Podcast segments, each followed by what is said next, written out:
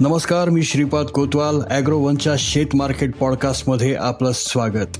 आपण ऐकताय market bulletin ज्यात असतात शेतमालाच्या मार्केटवर परिणाम करणाऱ्या राज्यातील आणि देशातील महत्त्वाच्या घडामोडी. सगळ्यात आधी आजच्या ठळक घडामोडी. गव्हाच्या दरात किंचित सुधारणा. राज्यात आजही सतरा पूर्णांक पाच लाख टन ऊस गाळीप विना. अन्नधान्य निर्यात बंदी न करण्याचं युएनएचं आवाहन. पुढील हंगामात जागतिक सोयाबीन उत्पादन वाढीची शक्यता आणि इंडोनेशियाने पामतेल निर्यात बंदी उठवण्याचा निर्णय घेतला. मात्र पाम तेलाचे दर तेजीत आले आहेत. त्यामुळे भारतात सोयाबीन तेलाचीच आयात अधिक होण्याची शक्यता आहे. सोयाबीन तेल आयातीमागे आणखीन कोणती कारणे आहेत? ऐकूयात आजच्या मार्केट बुलेटिनमधून.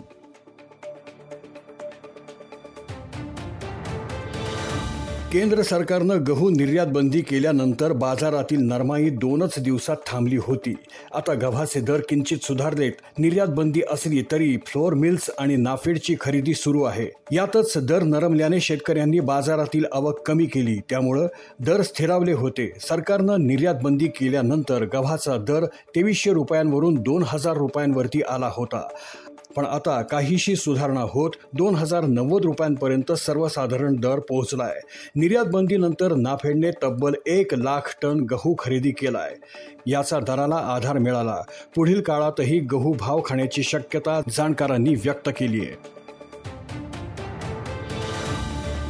राज्यात मे महिन्याच्या मध्यानंतरही अतिरिक्त ऊसाचा प्रश्न कायम आहे. वाढलेल्या उन्हामुळं मजुरांची टंचाई आणि हार्वेस्टरची कमतरता यामुळे ऊस गाळप उरकलं नाही. राज्यातील अठरा जिल्ह्यांमध्ये आजही सतरा लाख पन्नास हजार टन ऊस गाळपाविना असल्याचं अधिकाऱ्यांनी सांगितलं आहे. मे महिन्याच्या शेवटपर्यंत बहुतेक साखर कारखाने बंद होतील. केवळ तीस कारखाने शिल्लक ऊस गाळप करतील. राज्यात ज्या दहा जिल्ह्यात सर्वाधिक ऊस शिल्लक आहे त्यापैकी सात जिल्हे मराठवाडा विभागातील आहे असंही अधिकाऱ्यांनी सांगितलं. उन्हाच्या कडाक्यात ऊस उभा असल्यानं पिकाला फटका बसेल तसंच तसंच शेतं रिकामी होत नसल्यानं खरीपाबाबतही चिंता व्यक्त होते आहे. भारतानं गहू निर्यात बंदी केल्यानंतर अनेक देशांनी टीका केली होती. आता युरोपियन युनियन अर्थात यू एन ए मधील देशांनी असा कोणताही निर्णय घेऊ नये असं आवाहन अमेरिकेसह काही देशांनी केलंय. यू एन एच्या सभासद देशांनी अन्नधान्य आणि शेतीमाल बाजार सर्वांसाठी खुले ठेवावेत. अन्नधान्य आणि खते यावर निर्यात बंदीसारखे निर्णय घेऊ नयेत. सर्व देशांनी एकत्रित येत जागतिक शेती आणि अन्न यंत्रणेला बसलेल्या धक्क्यातून जगाला सावरावं. आपण सर्वांनी एकत्रित येऊन खतटंचाई अन्नधान्य तुटवडा शेतीत गुंतवणूक वाढीसाठी प्रयत्न करावेत असंही या देशांनी जारी केलेल्या निवेदनात म्हटलं आहे. मात्र जागतिक महागाईमुळे या देशांची एकी खरंच टिकेल का ते पाहावं लागेल. चालू हंगामात सोयाबीनला चांगला दर मिळतोय. त्यामुळे अनेक देशात येणाऱ्या हंगामात सोयाबीन उत्पादन वाढीचा अंदाज अमेरिकेच्या कृषी विभागानं अर्थात यू एस डी एनं व्यक्त केला आहे यू एस डी एच्या मते दोन हजार बावीस तेवीसच्या हंगामात ब्राझील अमेरिका अर्जेंटिना आणि पेरुग्वे देशात सोयाबीन उत्पादन वाढेल. ही वाढ मागील आठ वर्षांच्या सरासरी उत्पादनापेक्षा तेरा टक्क्यांपर्यंत अधिक असू शकते. या चार देशातून जगाला जवळपास चौऱ्याण्णव टक्के सोयाबीन पुरवठा होतो. त्यामुळे या देशातील उत्पादनाकडे बाजाराचं लक्ष लागून राहिलं आहे. युएसडीएनं उत्पादन वाढीचा अंदाज व्यक्त केला असला तरी दुष्काळ आणि पावसाचा पिकाला फटका बसू शकतो असं गृहीत धरण्यात आलेलं आहे.